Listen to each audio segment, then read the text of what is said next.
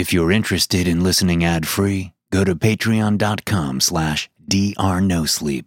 There you can enjoy my ad-free podcast and never have to listen to ads again. That's patreon.com slash drnosleep. Now time for the story. Dr. No Sleep. College used to be fun, but it's been a real drag ever since my dad made me join the Illuminati. He's such a dick. The Skull and Crossbones fraternity was always the plan, sure, just like Yale was always the plan. Then off to law school, join dad's firm after that, and be a partner by the time I turned 30. Big house, beautiful wife, two dogs, and a kid. Run for office, always win, and continue in daddy's footsteps. Those things were always the plan. But I didn't realize those guys in the secret society were going to be such dicks. Dad didn't warn me about any of it. Not even the really horrible shit. Well, I'm writing this to warn anybody out there who might be thinking of joining an elite secret society. It's not all it's cracked up to be. In fact, it kinda sucks being in the Illuminati. I'll never forgive Dad for this, even if I do become president, like he was. All that bullshit that happened to Pacey, sorry, Joshua Jackson. Let's just forget about all that right now. If you haven't seen the movie The Skulls, circa 2000, don't waste your time. It's decent, don't get me wrong, but not even remotely realistic. I didn't get abducted and stuffed in a coffin, and I definitely didn't find any fancy skull pendants under my pillow. Nobody deposited $20,000 in my bank account overnight either. Not that you bothered to ask. The whole thing was a big letdown in that way. But what actually happened during my initiation scared the living shit out of me, and I need to get it off my chest. It started off pretty simple. It was almost funny what they wanted us to do. They were all acting like it was such a big deal, though, and I didn't realize why until later. Drink it! Steve, one of the seniors, was yelling from the pulpit, clad in a long brown, hooded robe. We were deep within the bowels of the secret society stone fortress looking building, built hundreds of years prior. One of the oldest standing structures on Yale's campus. Steve's face was covered with a skull mask, and dozens of others all around him had similar masks and robes on. At their feet were piles of old bones and skulls which had belonged to many famous generals and politicians throughout history. The pride of the organization and symbols of its name. What is this nasty shit you're making us drink? One of the guys, named Greg, to the right of me asked. It smells like food coloring. It is the blood of our vanquished enemies. Now drink it and rejoice in their deaths. I sniffed the blood in the skull cap and began to raise it to my lips. I took a sip. It wasn't half bad. There, see? This one knows his place. They pointed at me and laughed while whispering to each other. Drink, foolish acolytes! The other recruits raised their own skull cups to their lips and started imbibing the strange red liquid.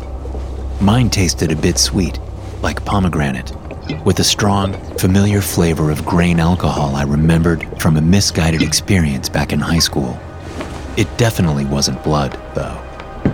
After I finished it, I was immediately drunk. Judging by the swaying motion of the other recruits around me, they were as well. One of them vomited violently, and then another did the same, their puke staining the floor red. Good!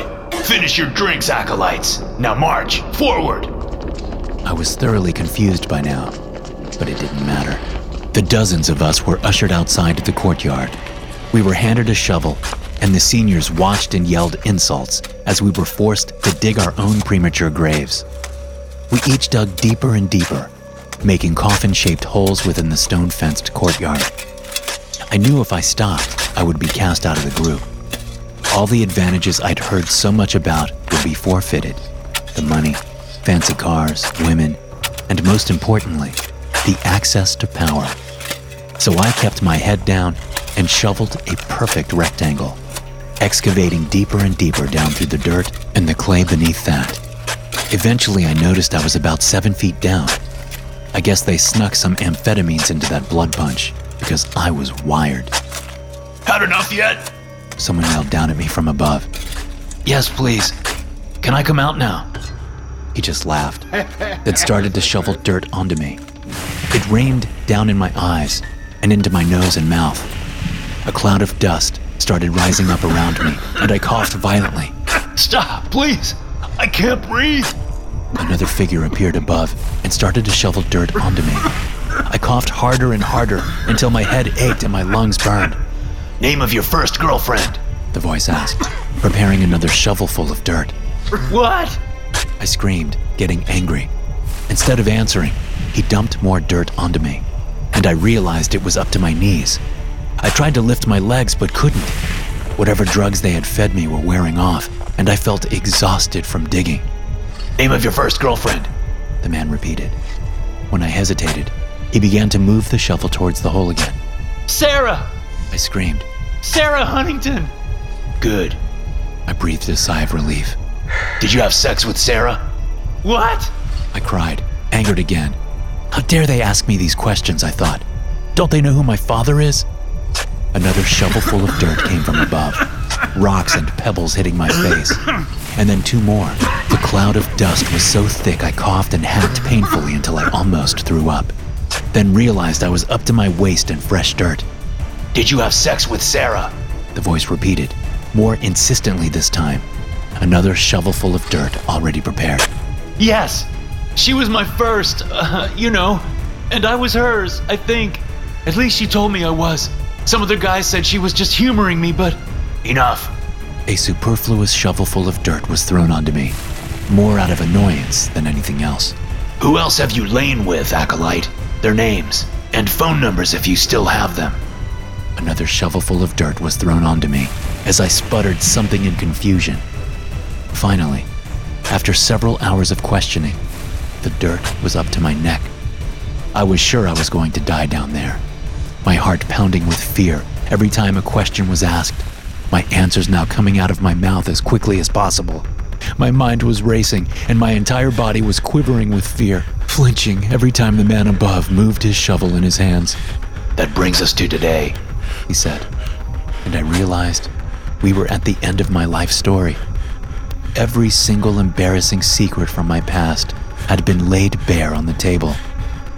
I could barely breathe, gasping for air, terrified as the seniors above prepared another shovelful of dirt and dumped it on top of me. Then another and another, until I was completely buried alive. More scared than I'd ever been in my life, unable to breathe, I reached up through the loose soil, trying to grasp the lip of the grave so I could pull myself out. I just barely managed to grab hold of it and pulled upwards with all of my strength. I'd never been good at pull ups, but now was the time to do the most important one of my life. Struggling against the weight of the dirt above, my arms numb from digging, I desperately pulled myself up out of the grave, rolling out onto the grass. I coughed and hacked up gray brown phlegm and laid wheezing on the ground, exhausted, my entire body covered in dust. When I stood up, I realized that the other recruits' graves were filled in as well, but several of them had not made it out. We were now down by four new members. I never saw those guys again. That was the worst of it for a while. But there were several more phases of initiation, and I never knew when things were going to get really dark and terrifying again. I had to get into a coffin naked and stay in there for a while. Big deal. We had to stay in a cemetery crypt overnight, and the seniors tortured us occasionally, acting like ghosts. At least, I think it was the seniors. Still, we managed to get through it. We had to eat worms and millipedes and wash them down with tequila. And we had to endure all the other typical frat house bullshit you'd expect from a hazing process paddles to the ass, drink till you puke, bend over backwards for the frat brothers, especially the seniors, and generally kiss ass until you get through it. I'd expected more from the Skull and Crossbones Society, but it was turning out just to be a regular fraternity like all the others. At least, so I thought. That was until we got to Deer Island. This place used to be pretty badass from what I've heard. Nowadays, it's more of a scrap heap. Steve, the senior leading the retreat, was saying from the seat in front of me. We were on a motorboat with a half dozen other pledges who had made it through the first stages of the initiation process. The water was cool as it sprayed my face with mist. Although the weather forecast had predicted clear skies, it was overcast and the water was choppy, causing us to bounce up and down with the motion of the waves. Why are we going out here if it's so bad? You'll see. It's an important part of the tradition. If we skipped it, we'd be in a lot of trouble. Trouble from who? Steve just turned his head away and looked off into the distance. His eyes glazed over as if he no longer heard me. We pulled up to the dock a few minutes later, and Steve seemed to return to reality, blinking his eyes and smiling as he led us off the boat towards a ramshackle cottage. When we got inside, it looked sparse and uninviting. Cobwebs clung to the ceiling in the corners, festooning the pots and pans hanging in the kitchen. I saw a mouse scurry across the floorboards, ducking into a hole in the wall. I pulled a cord connected to a bare light bulb above us in the living room, and it snapped in half, the light remaining dim. This is it? Greg asked, sounding unimpressed. Where's the bathroom? Steve pointed outside to an outhouse and he groaned, waddling off towards the squat wooden building. What's his name again? Steve asked me. I was starting to become his number one pledge, and was surprised he seemed to be taking a shine to me. I couldn't say the same for my friend. His name's Greg, I said, feeling strangely guilty. That guy complains about everything. I heard he's never been out of the city. You've been camping before, though, right? Oh, hell yeah. I used to be a Boy Scout when I was a kid, and my parents have a little fishing cabin up north. Looks a little bit like this, actually.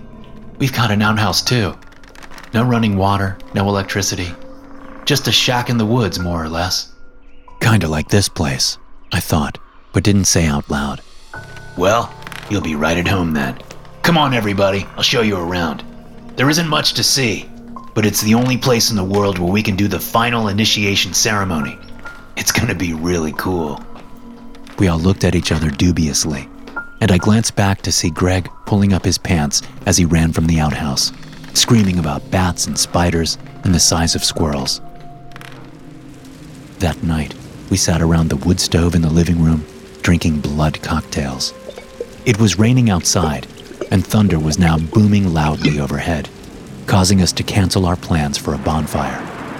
Instead, we sat around listening to the seniors tell odd, cryptic stories which were clearly not their own creations.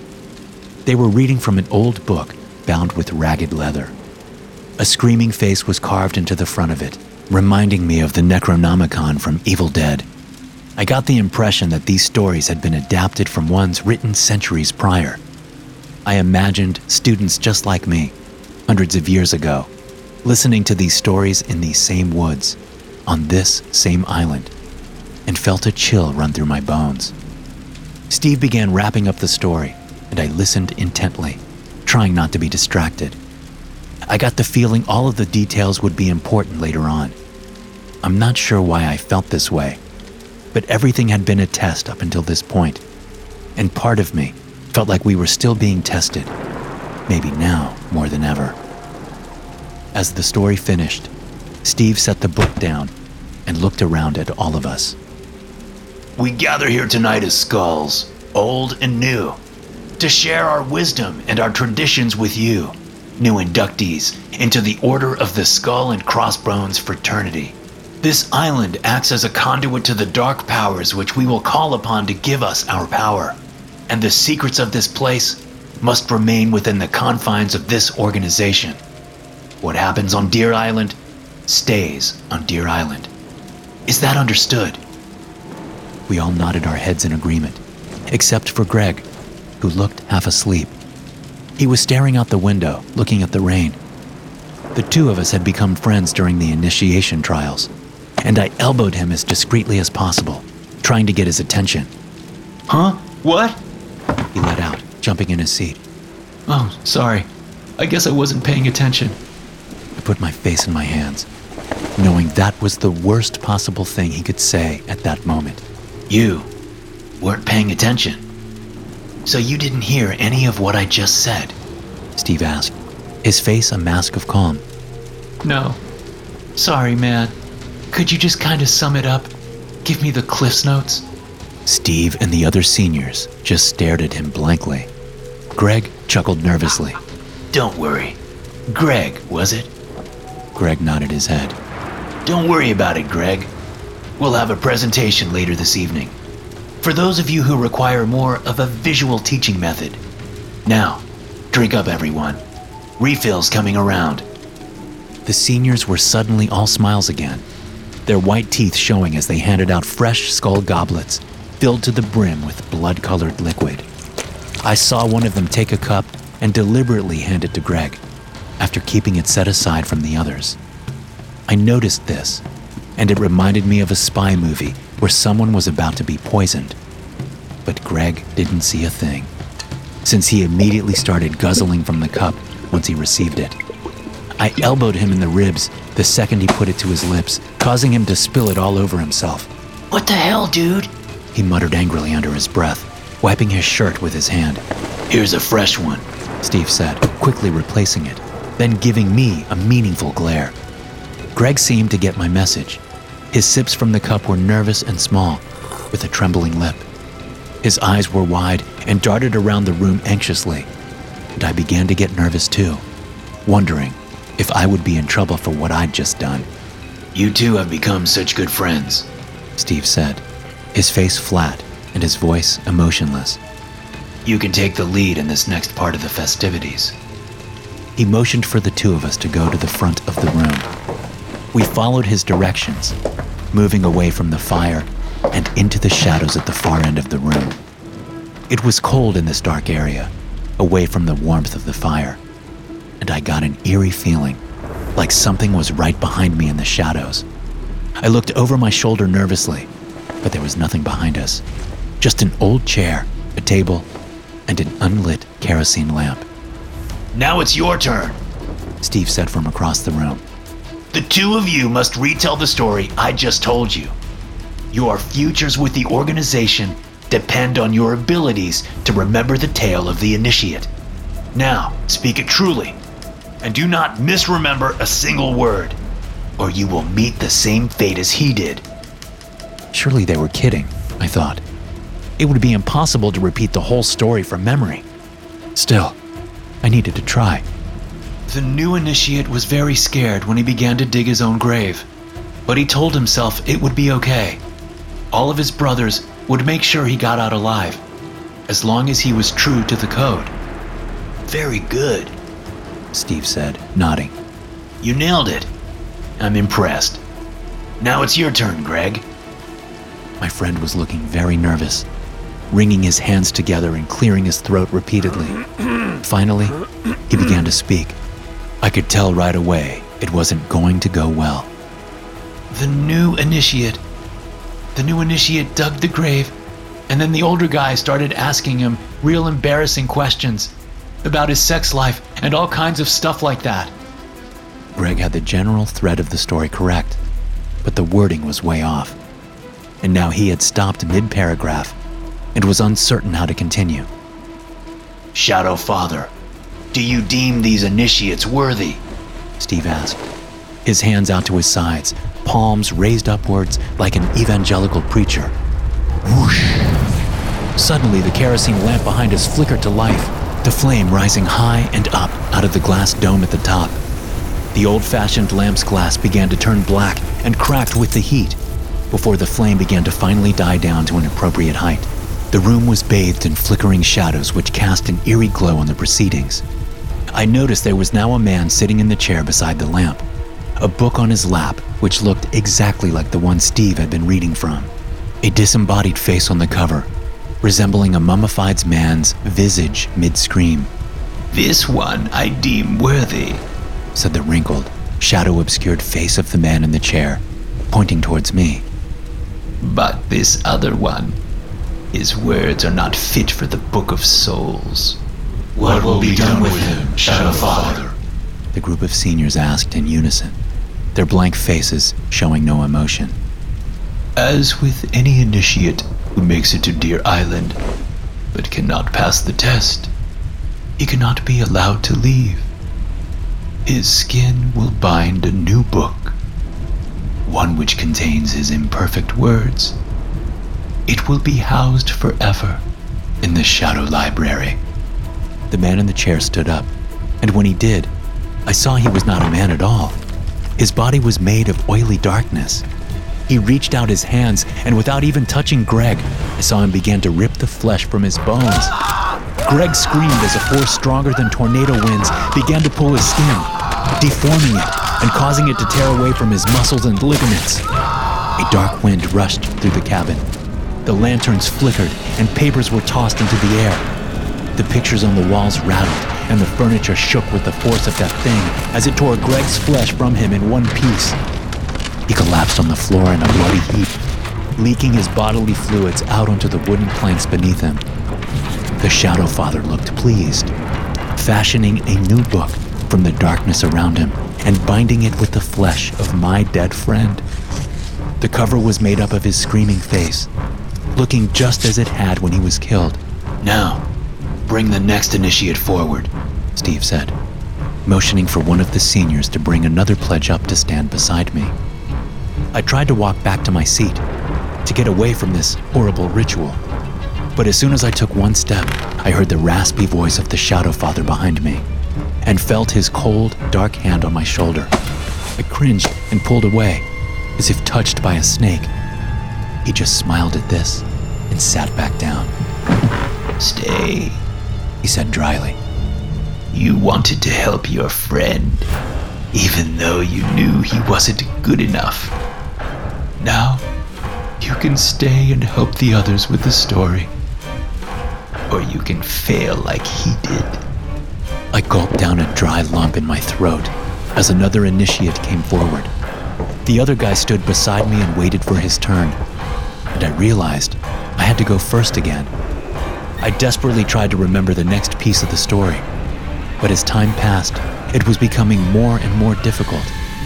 With deep concentration, I tried to remember the exact words and began to speak. The initiate dug down deep below the topsoil. He got inside the grave and began to dig even deeper still. Once he was far below the surface, his brothers began to ask him questions. He answered each one simply and truthfully, for there was nothing for him to tell. And once he was finished, they pulled him out.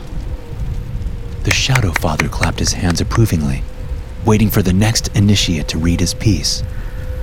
I let out a deep, shuddering breath as he spoke, relieved that I hadn't missed anything. As each new recruit was brought forward, I remained standing there, forced to read every alternating paragraph of the story, which I had only heard once. And I knew that a single missed word would mean my gruesome death by skinning at the hands of the creepy, supernatural being which sat behind me, laughing endlessly. it didn't help my nerves that every so often a recruit would stumble and miss a word, causing their demise. I saw three different people gruesomely murdered right in front of me, but still, I managed to recite the passages. Finally, the ritual was over, and the Shadow Father vanished once again, and we were left in the dark cabin. Congrats, everybody!